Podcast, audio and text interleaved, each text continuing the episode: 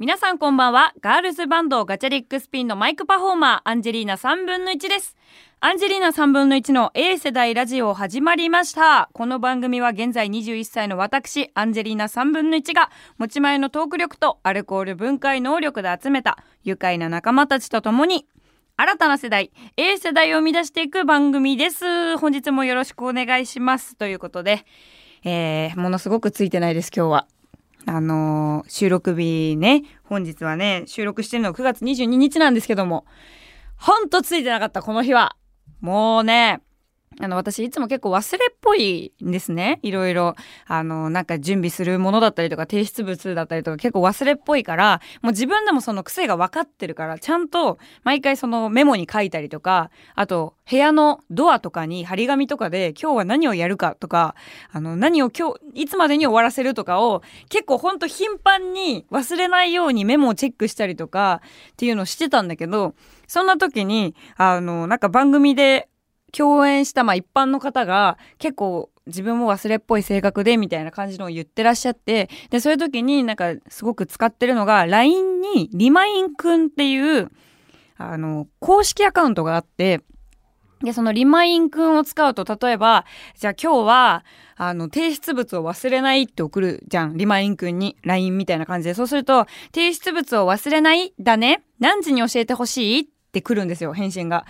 で、まあ、じゃあ今日の夜10時に教えてくださいとか、例えば明日の何時に教えてくださいとか言うと、分かった、明日の何時に、あの、提出物忘れないって送るねって返信が返ってくるんですよ。で、私も今日までに提出しなきゃいけなかった、あの、ものがね、事務所にあって、リマインくんに送ったんですよ。提出物忘れない。明日家を出る前、昼の12時に送ってきてくださいと。そしたら、了解提出物を忘れないだね。明日の昼の12時に送るねって言ったっきり、一切リマインくんから連絡が来なかったんです。リマインくん公式だよね。仕事してもらっていいですか？そう、だからそのせいで、まあそのせいでっていうのもあれなんだけど、通知が来なかったわけよ。でもまあ私ずっとさ、提出物はもうほんと今日だ、今日だってずっと思ってたから、あの、忘れずに済んだんだけど、そのリマインくんが最近リマインくんの役割を果たしてないのよ。だから、あの、前もちょっと、あのね、その7時にアラームをかけることを忘れないみたいな感じで言ったら、あいつ7時3分ぐらいにアラームをかける時間だよって送ってきたの。私7時に送れっつってんのに、なんで3分のタイムラグが公式のアカウントなのにあんのかなっていう疑問がめっちゃ生まれたわけ。あれ手動なのかな？リマインくんって。そんなことないよね。そうだから私そのせいでさ、ちょっと、リマインくん使うの怖いなと思って。で今日もね、それが1個目のついてないことだったんだけどさ、まあ、そんなこんなでさ、あの、今この文化放送来る前に、ちょっとスタジオ入っててね、ね、そのスタジオでちょっとどうしても、その、作らなきゃいけない音みたいなのがあって、その話をしててメンバーと。いや、まあ、じゃあ、もうすぐに終わることだから、声少し取って、文化放送向かって、ほんと10分遅れますみたいな感じで連絡入れてもらっていいみたいなで、あ、もう私も本当は、この声はもう今日中に取りたかったんで、ちょっと文化放送の20代ズ、あの、一緒にやってるチームにも連絡して、ちょっと10分遅れますっていう風に言って、お許しが出たら、じゃあ、その風に進めていきましょうっていうので、もう、あの女ね、うちの、バンバンドのメンバーって言おうとしちゃったうちの 文化放送のメンバーも分かってくれてるからこのガチャピンの動きとかを。だから全然いいですよみたいな。10分ぐらい全然本当どうってことないんでみたいな。いってらっしゃいみたいな感じで言ってくれてありがとうございますって言って、やろうとしたら機材が壊れてるっていうね。ほぼ。パソコンも使えなかったし、声録音するときってインターフェースっていうその声を録音するための機械があるんだけど、それも使えないし、どういうこと？みたいな。でももう時間がないからもう出なきゃダメだってなって出て、で文化放送まで電車で向かってたのよ。ほいだらさ、次はあれよ。寝過ごしちゃって。もうほんとごめんなさいね、もう。まあでも一駅だけだったんだけど、あの、その浜松町で降りた時に、もう目の前で浜松町、浜松町っていうのがもう本当に、もうなんか、白チュームのように聞こえてきて、あ、やばい浜松町だと思って起きて、で、出れそうだったのよ。なんだけど、目の前のおじさん一切どいてくれなくて、私が結構大きなめな声で、すいません、本当に、あの、降りたくてって言ったのに、え？え？えみたいな。タイムラグ私、体感あれ3秒ぐらい感じたんだけど、3秒も動かねえやついるかよって思いながら、いたらもうバーンってドア閉まっちゃって、あ、もう終わった。新橋行きますみたいな。で、新橋まで行って、で、次新橋行くじゃん。で、私座ってたんで、その時。でも、それでさ、降りられないのも恥ずかしいしさ、周りの人もさ、あ、こいつ降りられてねえじゃん、みたいな感じになるじゃん。え、だからもうなんかもう最悪やって思って。で、次新橋で降りたらさ、新橋ってさ、あの、同じ方向でさ、山手線とあれ、青い線って何？京浜東北線？山手線と京浜東北線が並んでんのよ、同じホームに。で、同じ方向に向かって進むやつだから、うーわ目の前にホームあったらすぐに乗り換えできたのに、また一回階段下って、バーって下って。で、もうちょっと、あと3秒早ければまた電車に乗れた。浜松町駅の。全部ついてない。ほいでさ、ほいでよ。で、もう私がそんなことしてたら、めちゃめちゃ雨降り出してきて、どっしゃぶりになっちゃって。で、まあちょっとその、浜松町から文化放送、JR から文化放送まで行くのって、ちょっととだけ屋根がないところが数箇所あって。でもまあ、言うたもそんなに雨強くなければそんな濡れないんだけど、びっしゃびしゃになって、最悪やって思って、もう今日ほんと最悪なこといっぱいあったって思って、もう来る途中に社長に、もうほんと今日、もう最悪の日ですって言って、もう今日危ないです。私、もう何が起きるか分かりませんみたいな話をしてたの。そしたらまあ、そういう風に思ってるとこの後の人生が全部良くない方向に進んでいくよって言われたから、そうですねって言って、分かりました、みたいな感じで今、泣く泣くここのスタジオにいるわけですよ。超ついてなくない？今日。もう最悪じゃない？でもこの後は、たくさん笑顔を届けられるように、ここで鬱憤を晴らしておきましたということで、ここからは切り替えていきましょう。それでは行きましょう。アンジェリーナ3分の1の A 世代ラジオ。改めまして、アンジェリーナ3分の1です。皆さん、元気ですか？私はとっても元気でおります。いや、ここからはですね、あの、気持ちを切り替えて超ハッピーなお知らせがあります。なんと、秋です、皆さん。秋といえば、改変期。この番組も変わること、変わらないことありまして。アンジェリーナ3分の1の A 世代ラジオ、続けられますありがとうございますでね、時間は変わりませんなので、引き続きこのね、えー、毎週火曜日21時半からの放送で、お送りできることになりました。ありがとうございます。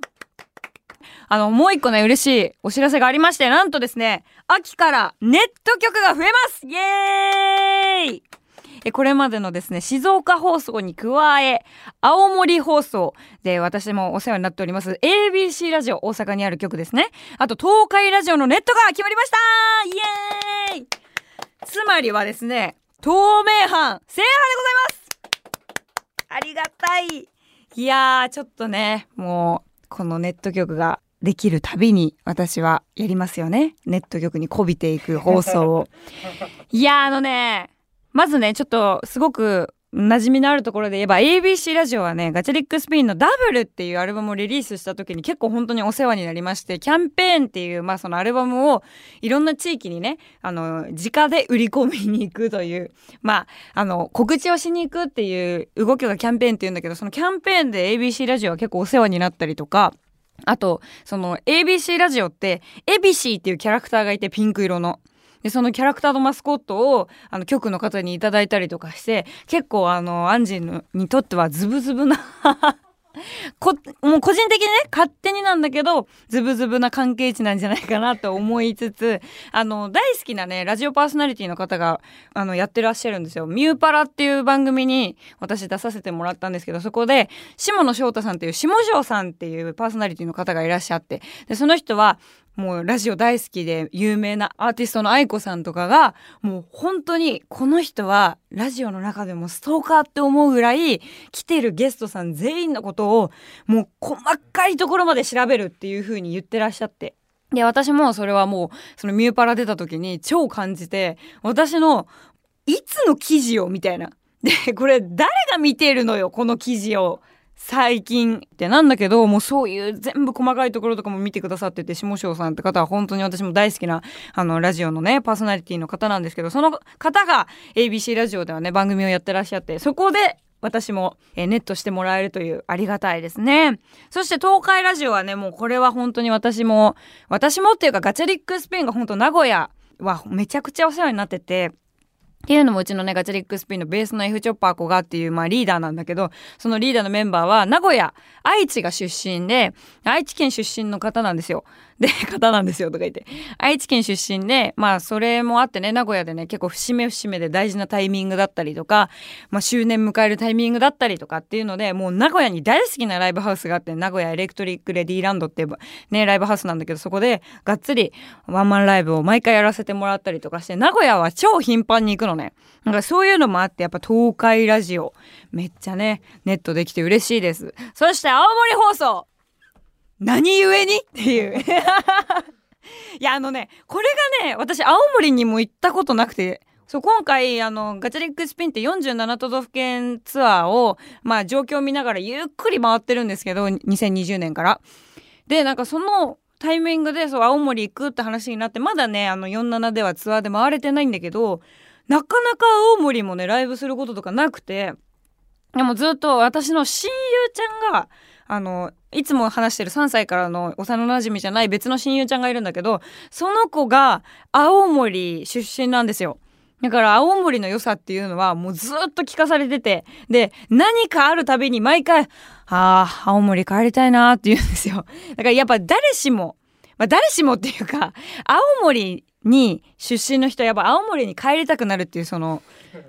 まあ出身地だったらみんな帰りたくなるんだろうけどなんかそういうちょっとあったかい要素みたいなのをその親友づてですごいいろいろ聞いてたりとかもしてやっぱお祭りも盛んじゃない？そうねぶた祭りを。めっちゃさ私もお祭り女だからさあのいつか青森のお祭りも体験しに行きたいなとも思ってるんですけどもこれを機にちょっと青森の方ともいろいろ交流がね深められるようなラジオも届けていけたらなと思ってるんですけどこのネット局ばっかりが増えていく A 世代ラジオ。これな、どういう仕組みで増えてるのかっていうのを、あの、他の番組では絶対聞いたことないと思うんで、ちょっと話していきたいと思うんですけど、このね、ネット局が増えるっていうのはね、やっぱりそのパーソナリティのおもろさっていうのもきっと大事にはなってくるんですけど、まず文化放送が、その文化放送で作ってる番組として、その各地に、うちの番組のこういう番組がありましてでこの子のあの番組をぜひあの例えば青森で放送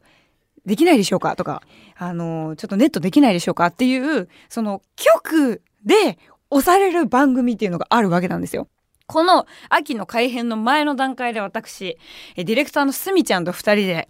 えー、文化放送のネット局チーム、ネットを決める大人たちのところに直談判しに行ったんですよ。で、なかなかそのパーソナリティ本人が直談判をするケースっていうのは稀らしく、あの文化放送ってその文化放送の建物がある8階がいろんなこのスタッフチームだったりとかね制作の人がいればあのもう作家さんとかが作業するスペースがあったりとかまあ文化放送の偉い人たちがたくさんいるそういうすごいねあの本当にいろんな人たちの知恵がギュッと詰まったフロアが8階にありまして。でそこの8階ってなかなか演者さんあんまり来ないフロアなんだけど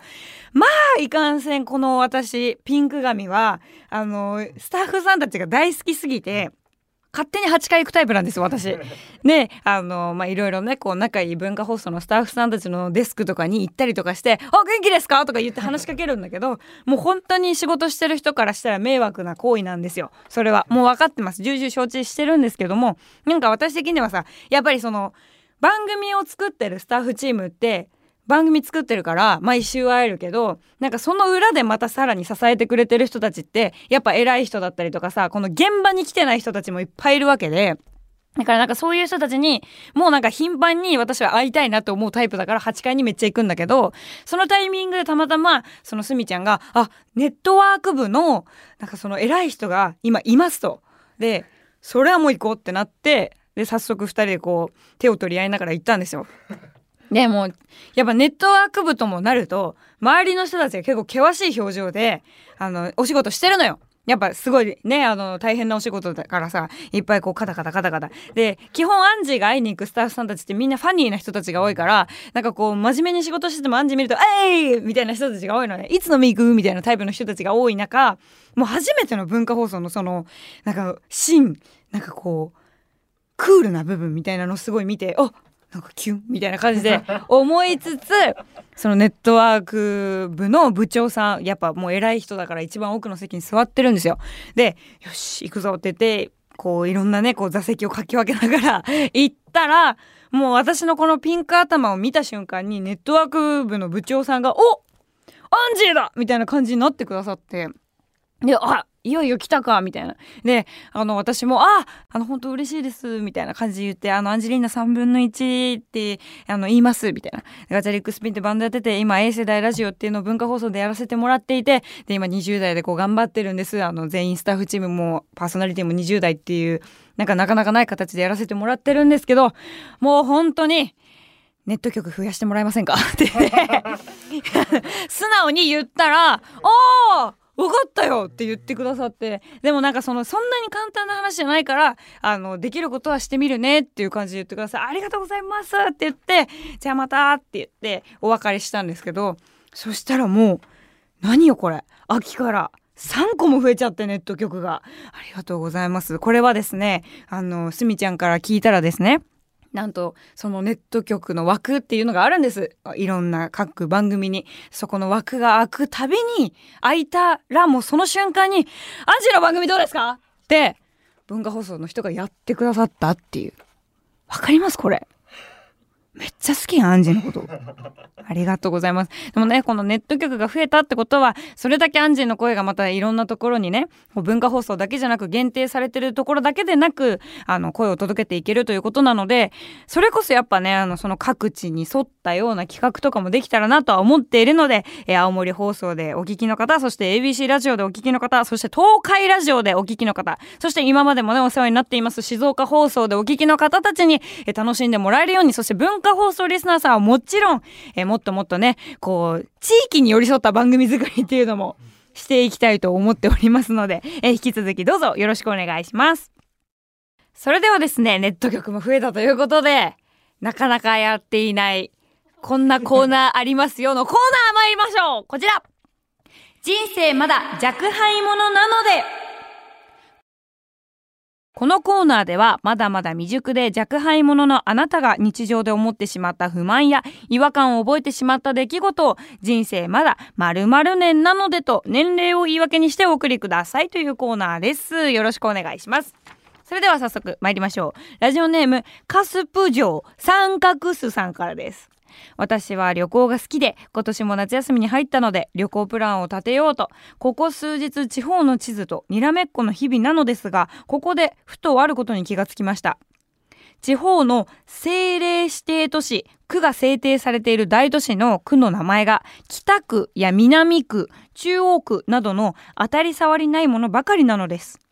せっかく新しく区の名前を付ける機会があったならそこでリゾート区や繁華街区などの分かりやすい名前を付ければ観光客から受けるもいいと思うのですがどうしてどこも方角ばかりの区の名前にしてしまうのでしょうか？そっちの方が好都合なのでしょうか？もっとポップならいいのにと思っちゃいます。人生まだ20年なので。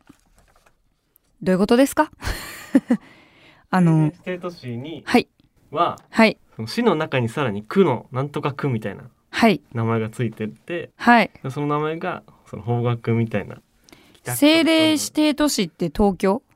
いやそれと面倒くさいんですけど、東京の区とはまた別なんですよね。横浜市。はい。あ！北区！川崎市とかそそんな感じで分かれてるんです本当だ！なんで？大きいから。大きいから。大きいから。てかさこれ二十歳で気づけるのすごくない？私何の違和感も覚えずに生きてきたけど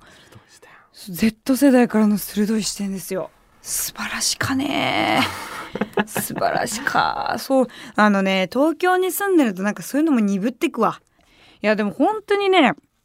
あのこの若輩者っていうコーナーで結構その鋭い視点から切り込んでくれる人が多くて私も気づかなかったことをたくさん気づけるからすごくあのこのコーナーって勉強になって楽しいんですよ。続いてのねメールもね紹介していきたいと思いますけども。ラジオネーム、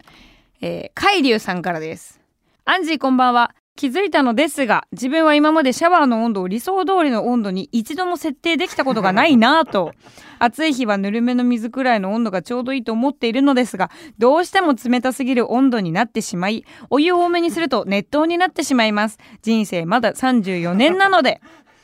うーわめっちゃわかるこれ。えほんとそうだよね。でも当たり障りないのはやっぱ40度前後じゃない？41度から。でもさ私さ結構さその夏にあの私もその今さお兄ちゃんと住んでるんだけどさお兄ちゃんめちゃくちゃネットを使うタイプなのね。あのもう45度とかで体洗うの。で普通私は結構もうそれが暑くてダメなんだけどこの夏場、お兄ちゃんももうさすがに暑すぎたのか、あの、基本設定温度が35度ぐらいになったのよ、水の温度が。で、なんかその、ちょっと冷たい、ほぼ冷たいぬるま湯みたいな感じで洗いたいっていうので多分そのね、温度にしてるんだろうけど、私超汗だくで帰った時も、そのぬるい水の温度でお風呂に入るのが嫌で、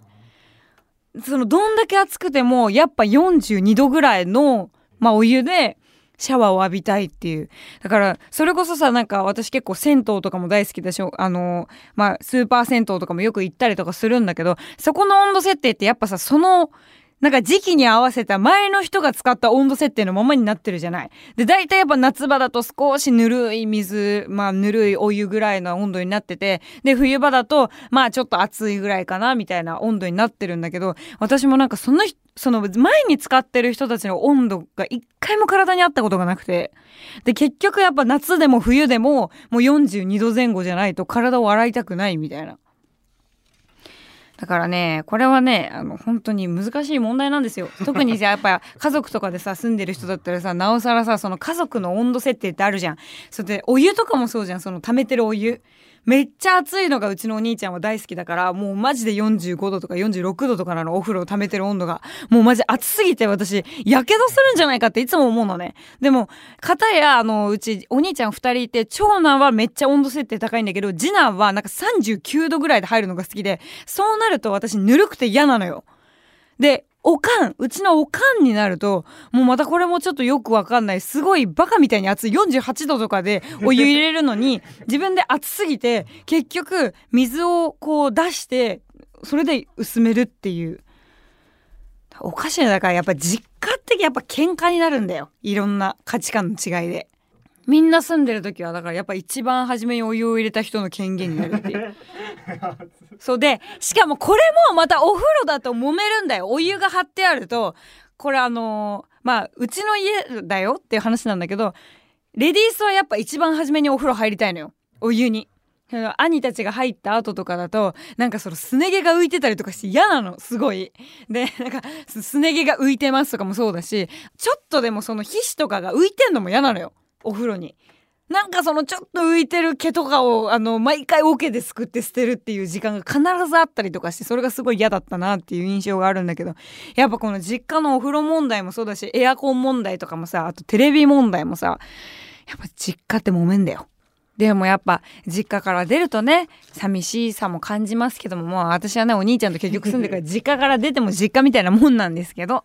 はいということでえこんな感じでねあのコーナーもやっております。私がなかなかメールを紹介しないということであのリスナーの皆さんがねなんかもうコーナーのメール送っても紹介されないしとか普通歌送っても紹介されないからもうメール送んのやめようっていうので最近だんだんメールの数が減ってきてるんです。番組始まった当初は100通ぐらい毎回来ていたのにこれはおかしな問題だ危ないぞということで、えこれからね、どんどんコーナーもやっていきたいと思っていますし、普通歌も読んでいくので、どうぞ皆さん、送ってきてください。お願いします。受付メールアドレスは、アンジーアトマーク JOQR.net までです。お願いします。アンジーはアルファベットで ANG です。メールの件名にお泊まり会、テクテクツアー、弱敗者、普通歌などなど書いてお送りください。アンジェリーナ3分の1の A 世代ラジオそろそろエンディングのお時間が近づいてきました。さて、来たる9月30日はですね、東京スカイツリーで公開収録を開催いたします。ゲストはお隣さん歌謡パーソナリティの高橋優さんです。嬉しいですね。そしてここでお知らせです。今回の公開収録では特別コーナーをお送りする予定です。一つ目のコーナーが、634川柳えー、東京スカイツリーで公開収録を行うということなので、スカイツリーの高さ634メートル武蔵にちなんで634の13文字の川柳を作ってもらおうというコーナーです。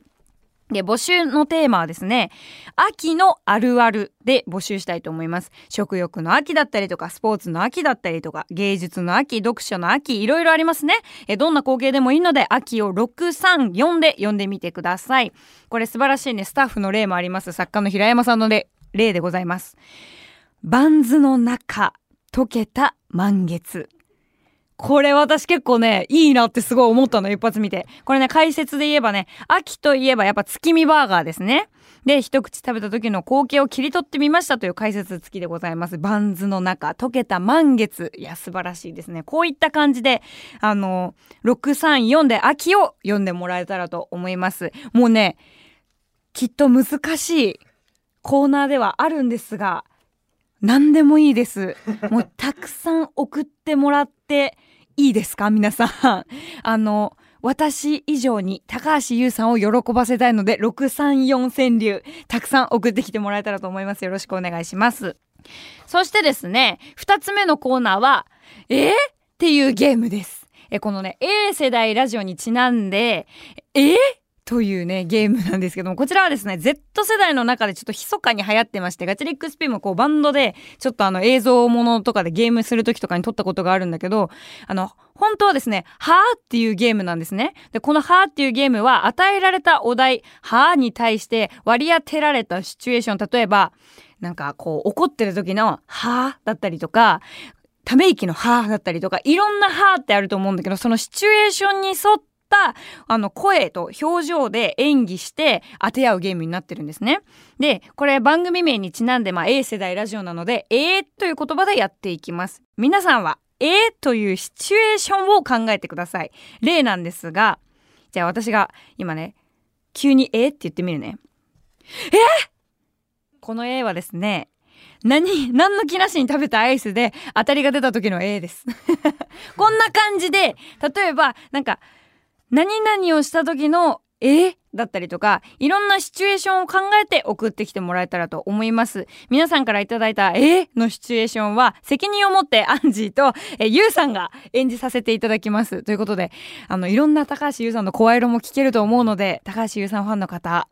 いろんな絵引き出してください。よろしくお願いします。その他、アンジーとね、あの、ゆうさんに対する、えー、質問、メッセージもお待ちしています。メールアドレスは、アンジーアットマーク JOQR.net までお願いします。634川柳 A シチュエーション、どちらも考えるの結構難しいかもなんですが、来ないとめちゃくちゃ寂しいので、全力で皆さん頭をフル回転させて送ってきてください。めちゃくちゃ送ってきてください。よろしくお願いします。でね、メールを送ってくれた方の中に当日会場に来るよって方はそれもねメールの中に書いてもらえたら嬉しいです。